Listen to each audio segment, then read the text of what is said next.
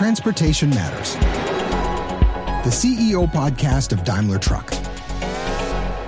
Welcome to Transportation Matters. My name is Martin Daum. I'm the CEO of Daimler Truck AG, and I hope all of you are well and healthy. Thank you all so much for being with us again. In today's episode, we will talk about no less than the backbone of modern life we will discuss the foundation of factories to run productions, for supermarkets to offer goods, and for all of us to have full refrigerators and closets. This foundation is transportation and logistics.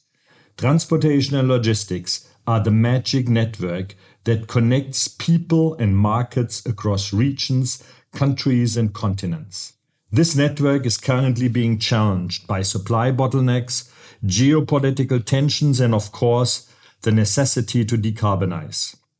Today, we want to discuss what these challenges mean for logistics going forward and what our logistics of the future can look like.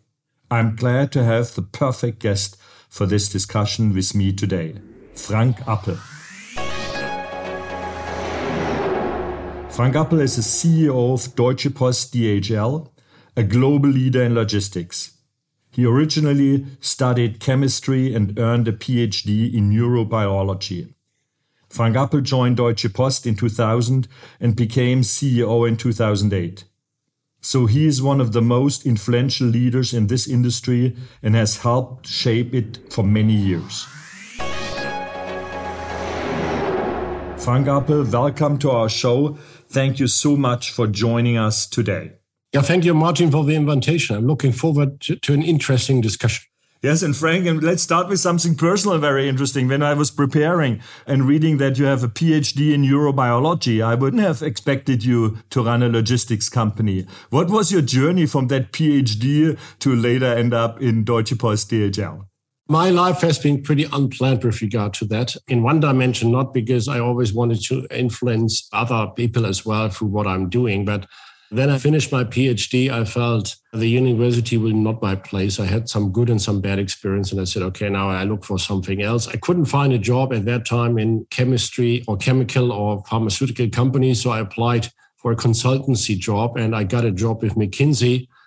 And the rest is history. I started serving this company as a consultant. And then finally, my predecessor asked me if I joined the company. So I never had the intent to live in Bonn. I never had the intent to run a logistics company. So it happened actually by accident. Or you can also say it happened because I was lucky to take the right choices in the right moment the special about you is, and I haven't done the research, but it seems you're potentially the longest serving uh, CEO of a German DAX company. And I don't know whether anyone can beat you because this is about 14 years now being the CEO, which makes you especially interesting for today when we talk about transformation. Because thinking of your first year in 2008 or nine, you had all other problems to solve, but transformation to decarbonization. Can you share a little bit your personal journey and the journey of your company from the early beginnings in the zero years now to today's sustainability pledge, which you gave and give? No, absolutely. So actually, if I really got into the office, we had a significant business challenges. We had a heavy loss-making American business. We had still a bank and the post bank at that time and then the financial market crisis was on a horizon. So I had no time to think about really sustainability at that time. Nevertheless, despite that, you know, really big problems at that time, when I got into the office, we started our journey to become carbon neutral company or carbon free company. We said already in 2008 that we want to improve our efficiency until 2020 by 30%. Why is that? Being a chemist, I know that carbon is a problem for the world, and I have two kids. And I said, you know, we have to start working on that because we are a significant emitter of carbon. So we started the journey already in 2008.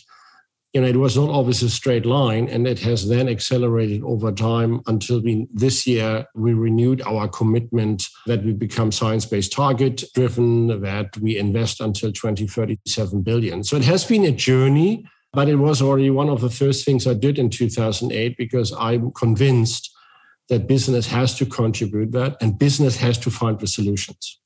And was it always an unchallenged journey, or was it initially uh, a, a challenge? And I ask it because I myself came to, to the movement much later. If you would have asked me 2009, 10, 11 about decarbonization of heavy trucking, I would have said, absolutely give it a hike. Nobody will ever pay extra money to drive a, a battery electric truck. We changed, certainly. I changed as a person. We changed as a company, but we came much later to the party than you. You know, at that time, it was probably more a long-term commitment and we have done the obvious things yeah of course we installed solar panels or we reduced energy consumption we started to buy renewable energy these all had not massive impact i have to admit on our p&l differently from a company like yours where you have the strongest people are probably the engine guys and the engine guy says you are completely nuts. You know we have a competitive advantage in this area and now you want to replace it with somebody which everybody can build.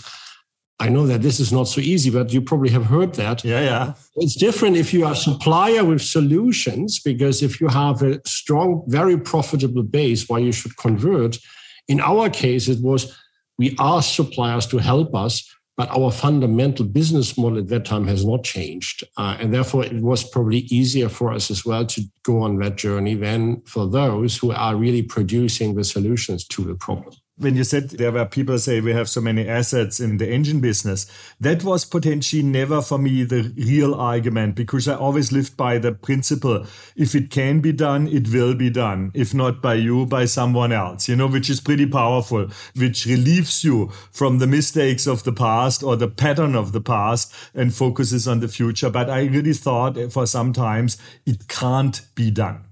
But now we have the conviction certainly it can be done, and then it should be done by us and not by someone else. But uh, back to your pledge. You said you want to be a, a net zero by 2050, and you mean the globe everywhere, or do you see regional differences between that? I 100% believe that is doable.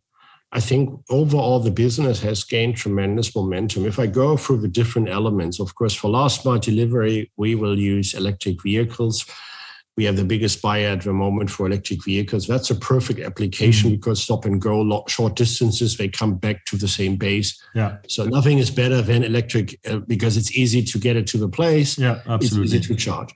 So for line haul or regional, it's probably also uh, long-term electricity. There might be some biogas-based uh, solutions for that. And for long haul, I think this is still, you know, not clear if it will be battery or hydrogen, and that is still the race. What brings us more innovation and better cost positions that will win the game. Mm-hmm. And, and I think that is something we do on the road. In the air, it will be only sustainable aviation fuel. On maritime, probably the same. We already signed recently the biggest sustainable aviation fuel deal ever with Neste and BP because we believe we will not drive airplanes by hydrogen very soon. And these airplanes will fly for 30, 40 years. So we need the technology which replaces classical fuel by alternative mm-hmm. fuels. And that is what we are working on. So for buildings, of course, solar panels, renewable energy, all this kind of stuff. So we are working on all these elements. There's no silver bullet. It's mm-hmm. a journey. Mm-hmm. But I believe the next 30 years will help us to find the solutions. And the current energy crisis, I think, will accelerate that process even. Even if we see at the moment, and this is something which is for me at the moment the biggest concern, that fuels tend to get cheaper. Politicians uh, took CO2 penalties away from fuel to make it cheaper at the pump. And on the other side, we see a significant increase, especially in electric power, or we see the definite need for, let's say, CO2 free electric power, which we don't have at the moment. You're right. At the beginning and at the moment, it's probably completely distorted. But I think the world has now realized, or at least Europe has realized, that we have to become independent from uh, fossil fuel. And that will drive a change. I hope that it will enable our countries to put uh, investment decisions faster in place, the cables we need around the network, the grid we need, that we get more solar and more wind where it's doable, all these kind of things, that we get more hydrogen uh, stations, that we get more power stations for recharging. You're right. At the beginning, it will be more costly, but we also pay for the sustainable aviation fuel significantly more. but we have to tell our customers you have to pay for it as well. I, if you have a journey to become carbon free, you have to pay for that. Mm. And as we have to pay for it somehow. So I think if the next 18 months are over, I think we will see a massive acceleration of the whole journey. So that's my hope. I really believe that this will take mm. place. I mean, you bring in a very important point. Ultimately, we have to pay for that. That is always one of our pledges as well. There is a reason why in trucking we went for the last 120 years with diesel because it's diesel is the most efficient way to store and transport energy and then to transfer it into mobility. Everything else is less efficient, however, CO2 free, but less efficient means ultimately it costs more. Yeah. So, and if diesel wouldn't be heavily taxed and already penalized, there would be no way to have something cheaper. So our point is diesel has to either CO2 emitting technologies have to become more expensive, which would be the market oriented way. Yeah. You put those external costs in the price and then push people into more efficient technologies encompassing all effects or they have to accept that CO2 free services are more expensive. I can differentiate it. I can sell you a diesel truck for 80,000 and an electric truck for 120,000. But can you at Deutsche Post DHL differentiate? We have already the first, uh, our Go Green Plus products where we, for instance, for the ocean, we buy a sustainable maritime fuel and we put a surcharge on that on our services to our customers. And we see uh, that customers are buying that and understanding that they get a credit for that. Mm-hmm. And we, in exchange, of course, compensate them for at least part of the cost we have. And I think that is necessary. The good news is that all our investors are looking for that as well, and they expect that we do something. So that's the reason why we all committed. I think in the B2B world where you are in and we are mainly in, uh, I think we will see a good pickup of the extra cost. And by the way, in our industry, it is a historical chance because the rates are so through the roof at the moment in comparison to pre COVID. We as an industry have to work out that the rates are coming down again, but not to the same level before the pandemic. The difference between these two levels should be that we charge for the sustainable fuel. Mm. That's the increment. And customers still would be willing and happy that the rates are much lower but not as low as before COVID. And if that happens, and that's the reason why we are pushing to price it, if the whole industry does that, then we might find a way to really finance the additional investments. I think we are in a historical moment due to this pressure from the war in the Ukraine and the energy that we will see faster progression than we might anticipated two or three years ago. And, and the companies who will win in that game uh, are really the innovative companies who have new ideas who can help us. And at the moment, we would buy more electric vans, but there is not enough capacities available. But those who really provide us will make the business. Yeah.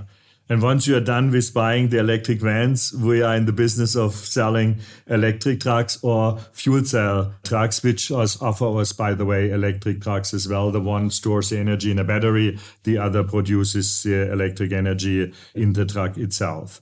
When it comes to that, we say it needs two things to party on the heavy trucking side. We need the product from our side, where we are working and i would say we're kicking out new products by the half the year not just us but the entire industry. So i'm absolutely convinced that in two three years we have a full portfolio of all potential trucking products both fuel cell and battery electric. But then comes the next challenge and that is the infrastructure and the electricity that drives the infrastructure I always see the different parties. So there is a politician, which are the lawmaker, then there is a business, and then there is science. And we play different roles in that game. Politicians should set up the right regulation, which enables the market to find the right responses. That means we need a price ticket for carbon emissions, and they work on that. I think what they now intend to do with the ETS system in Europe on a Fit for 55 on the air and on the road is right because we need a price for carbon emissions because that makes it more expensive traditional combustion engines. The business needs to derive then and has to make commitments and generate demand. And then the scientists behind you, but also you have a lot of scientists, you have to provide us with a solution. Mm. And if you take these three things, then the rules are clear. One second thing governments needs to do is, and you asked for that, is they have to put infrastructure in place because it's very difficult to find business cases for that. You can't create pan German charging stations for the trucks if you have electric trucks. So you will never get a business yeah. case because your trucks would be so expensive or you would make heavy losses. Yeah. Neither of your competitor to believe that the industry combined will create that. You all have the same problem. The only people who really can push that are the governments. And I tell that governments always, you have to provide the infrastructure because you're only the one who can accept stranded assets. Mm. Because the decision you take now, if they realize that hydrogen or power stations or whatever are not working, that will be in 10, 15 years. And by then, a different politicians are in your jobs anyway. So you don't have to suffer from your own decision. But if you don't solve the chicken egg problem, then we will get slower progress. So you have to solve that. You have to put the right infrastructure in place mm. and then let the market decide which is the best, most efficient technology. But don't tell us it has to be electric or it has to be hydrogen or it has to be bio waste liquids or power to liquid. That will be worked out by business in a competitive environment. But the infrastructure, you have to help us on that with tax money. That's an extremely interesting thought because you're absolutely right. We go the other way. We go the business way, but because of the uncertainty of the future, everyone is just tiptoeing in because everyone is fully aware if I do a mistake, I have to write it off. And then every company has a certain amount you can cover in your balance sheet, and you know exactly which amounts you can't cover in your balance sheet because it will have disastrous impacts on the future of the company. And therefore, you tiptoe in just to figure out what might work or not. Yeah, so it is the same with roads. So nobody argues that roads shouldn't be paid by the taxpayers. Mm-hmm. But how the roads are used yeah that is done by business yeah. and not by governments. Mm. But anyway, the market should decide which vehicles are best suited for which mm. purpose. Mm. Is it last mile or long haul or passenger cars? But if you don't provide that with a proper infrastructure, it will not work. And the same with roads. You know, you can build new trucks, but if there are no roads, you know, also these experiments with that you have the cables over the freeways, you know, I mean, that's a solution as well but then somebody has to build these cables, and that is connected to the road. So you can't build that pan Germany or pan European. It yeah. will kill you by the cost. But governments can take these decisions and should make these decisions, like they build canals or airports or whatsoever. They later on can privatize that X1, as they have done with, with energy or with our business. But that's when the final step and not the first step. And I think that needs to be understood. And if that's not well done, then we will not make the progress we could make if we really have choices of infrastructure and let the market decide which works best. That's right. And then the next industry which we have to tackle is certainly the energy generation itself. Yeah, when we talk about green energy, it has to be green energy. It has to be green electric current out of the charging station. It has certainly to be green H2 uh, CO2 free because when we look at how we get in future measured with scope 3 measurements. Then we get if the electric current comes out of coal or natural gas or if the hydrogen is not green we get penalized with that co2 emissions and rightfully so uh, while producing the energy. Now the big question is certainly how do we uh, change the entire economy to green electric energy what's your take on that yeah, I think that is, of course, different by segment. But again, there's probably more deregulation. We need faster decision processes because we need more wires, we need more windmills, we need more solar panels. Otherwise, it doesn't work. For the energy sector, that is probably more the limiting factor because the nice thing about the energy sector, at the moment they generate energy, they can sell that. Mm. And there's not a chicken egg problem because if I say I can buy it, of course, if they can't bring it to my place, then it's a problem. Mm. And in principle, if we have windmill parks in the North Sea, we need cables to bring them here, but we will buy that. In your case, I can buy your trucks, but I don't have a proper charging station on the way from Hamburg to Munich. I said, you know, what should I do now with that? Mm-hmm. I don't buy yeah. it until you not provide the charging station either. Yeah. So therefore, it is not similar in the energy sector, I think, and we have that discussion for sustainable aviation fuel. the big companies are not asking for co-investment. They say, we need demand from you. Mm. If I give you demand, I can do that. But if I can't use them, it doesn't make any difference. And that's the reason why we asked, okay, we have demand, but we need charging as well. And if we don't get that, then we will not make this decision. And that's for energy slightly different. Therefore, I'm energy. I think it's more the dereg or the better regulation of approval processes, mm. which Europe needs. Then we need new companies or investments from the government. I think the energy providers will buy build all the cables into the countries if they are allowed to do that, because it's an instant business case for them. If I have more cable, I can produce more power, I can sell more power, and that's easy for them relatively but if they can't build new lines, then it's difficult to sell more stuff somewhere. Yeah. So I think it's different by sector. I'm really talking about where, and that's the reason why sometimes I'm a little bit sad that we think you know we should get rid of combustion engines because we have a fantastic global infrastructure for that. We know to transport that, to distribute that, and if we should use diesel or gas from carbon, water, we're in Chile or wherever or in the desert, then we would, of course, use the existing infrastructure and we would not have this chicken egg problem somehow. And I think at the moment in some markets, we are too rigid and say we want to get rid of combustion engines. Mm. If you think about circular economy, as you said, I'm a chemist, you know, plants are doing that. They take carbon and water and produce something meaningful that actually became oil and gas and now we burn that. You know, if we do the same, we have perfect circular economy, and we would use combustion engines to do that. Batteries are not perfect circular economy because what do we do with waste? Hydrogen is also you know perfect because you use renewable energy to produce hydrogen, but normal fuel would be also perfect circular economy. But at the moment, everybody says we should get rid of that. And that's, for example, and very well said, example why we are so bullish on fuel cells. Yeah, because A, it allows us to import green energy. You know, we take the sunshine from the Middle East or from uh, Australia or from Mexico, put the sunshine into hydrogen, bring the hydrogen to here, and then recycle it to water while releasing the energy out of the hydrogen with fairly little impact on material when we do that in the fuel cell that was basically how to transport and store green energy and get it in an easy way back into motion. That was our reason to go with this dual. And if you think about the goal has to be is that we get one kilowatt for one cent. And that's not doable yet, but it will be doable if you go to the right places. Yeah, and yeah. then the whole efficiency of the process is neglectable because if you pay one cent for kilowatt hour, I can know, have 100% inefficiency and still I have two cents per kilowatt hour. Exactly. And that's the reason.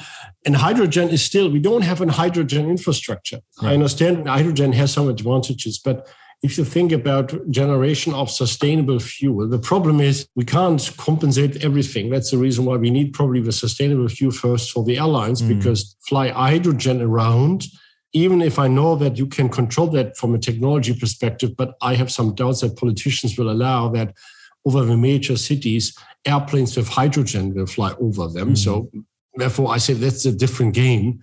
So we need sustainable fuel and we need first plants to produce that. But in principle, the shipping of normal fuel, which is produced in the Sahara, is much easier than hydrogen. Mm. And the infrastructure is where we have the, all the pumping stations, we have everything for that that is probably too far way out. So maybe we come back to combustion engines in 80 years or 100 years because we have so much infrastructure. We say it's much better to transport fuel instead of hydrogen. But we both will not be alive at that mm. time. So we will never see if that really happens. If I would ask you to be the chief fortune teller, how would you see global transportation logistics 2050 around the world? Yeah, this is a good question, and it's a very tricky one. What happens in our industry at the moment is that we are on the journey to become more sustainable. So I have no doubt that logistics will be more sustainable. You know, if you think about logistics, the best way to avoid carbon is to make it simpler and easier somehow, which is not possible. So therefore, we have to make it cleaner. The second is digitalization. Our industry, you know, your working industry where you had already for ages robots in your plants, we had hardly any robots. We have worked with manual work. Technology is now advancing so much that we are working our robots to collaboratively with people The complexity of the jobs is still huge. People say, oh, it's easy to be a mailman. It will take still more than 100 years, if ever possible, at a decent price mm. to deliver mail from a robot mm-hmm. because the complexity of what these guys are doing is horrendous. But people think it's so easy, you know, to drop some letters into a mailbox. But let's drive it with a robot. You will yeah, finding the mailbox is the first challenge. Finding the mailbox, knowing all the specialities and where are stairs and steps. And so it's easy said, but difficult. It's the same with in your business, autonomous driving. So five years ago, people said in five to 10 years, every truck will be autonomous. We don't need any truck drivers. Now we have shortage on truck drivers mm. because people start stopping to, oh, you know, I don't want to do a job which is gone very soon. It was all madness to say we will lose it because to drive a truck is not as easy as people might think mm-hmm. and to make zero mistake. And even don't think about you need 100% availability. What do we do if a snowstorm comes? Okay, when you fight on the right side and we are all waiting until the snowstorm is over. I know that happens only in 1% of a year or even less. But what do we do there? If you have no people who have a driver's license, we can wait forever and then people complain what is going on now because you know this is not so simple mm-hmm. Mm-hmm. autonomous driving as it looks like. But that will impact our industry enormously because technology becomes more affordable and therefore we will do things differently. And we are doing that. We are converting our organization and digitalize the organization more and that will change. The rest will be the same. We will still move stuff around the world. We have still to deliver to home places, maybe to lockers or combination of those.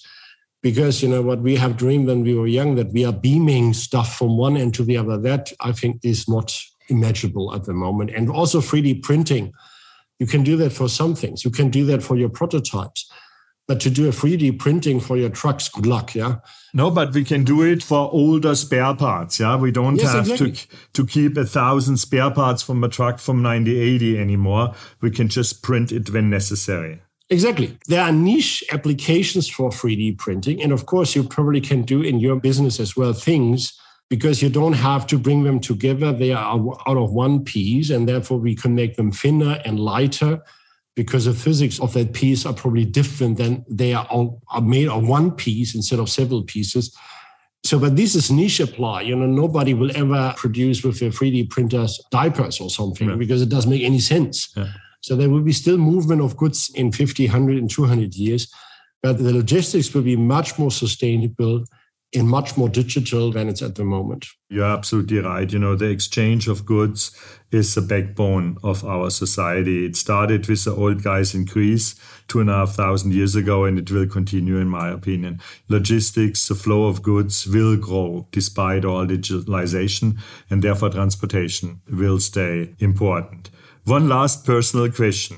You had been now 14 years CEO. Do you think the next 14 years for your successor will be more difficult or less difficult than your 14 years? I don't believe at the moment, if you read, we are living as CEOs in most difficult times. I'm not sure if that's true. That is so often written. Mm. Um, I don't know what the challenges might be. I'm not saying I had a more difficult job than my predecessor. I would never say I had an easier job.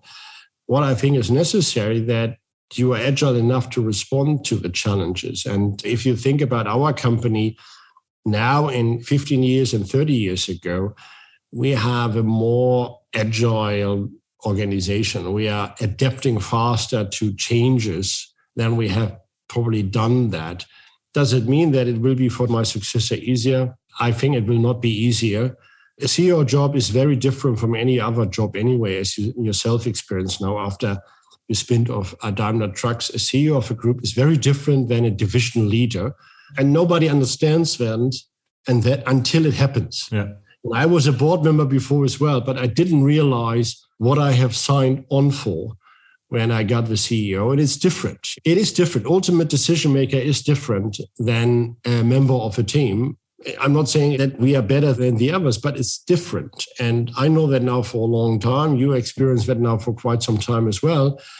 It is different. Yeah, and you have to think so far ahead and really envision a future that is far from reality, but still have to set the path and the foundations for that future today. Very interesting. I really liked when you said you started extremely early in that decarbonization story and journey, and it really pays off now at Deutsche Post and DHL. And I'm glad that we are someone who can help you on that journey, at least for the middle mile and the long haul when it comes to trucking.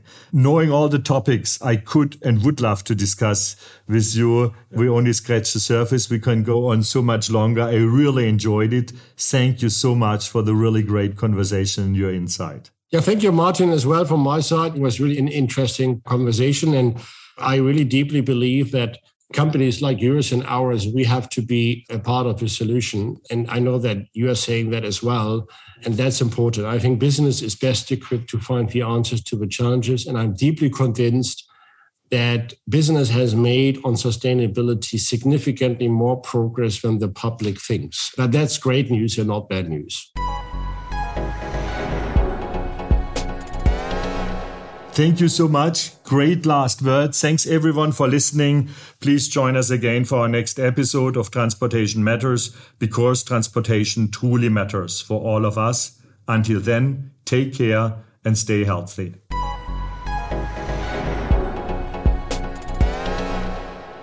That was Transportation Matters, the CEO podcast of Daimler Truck. If you enjoyed what you've heard, share this episode and subscribe to Transportation Matters on your preferred podcast platform. You can do this by tapping the follow or subscribe button right next to the podcast title.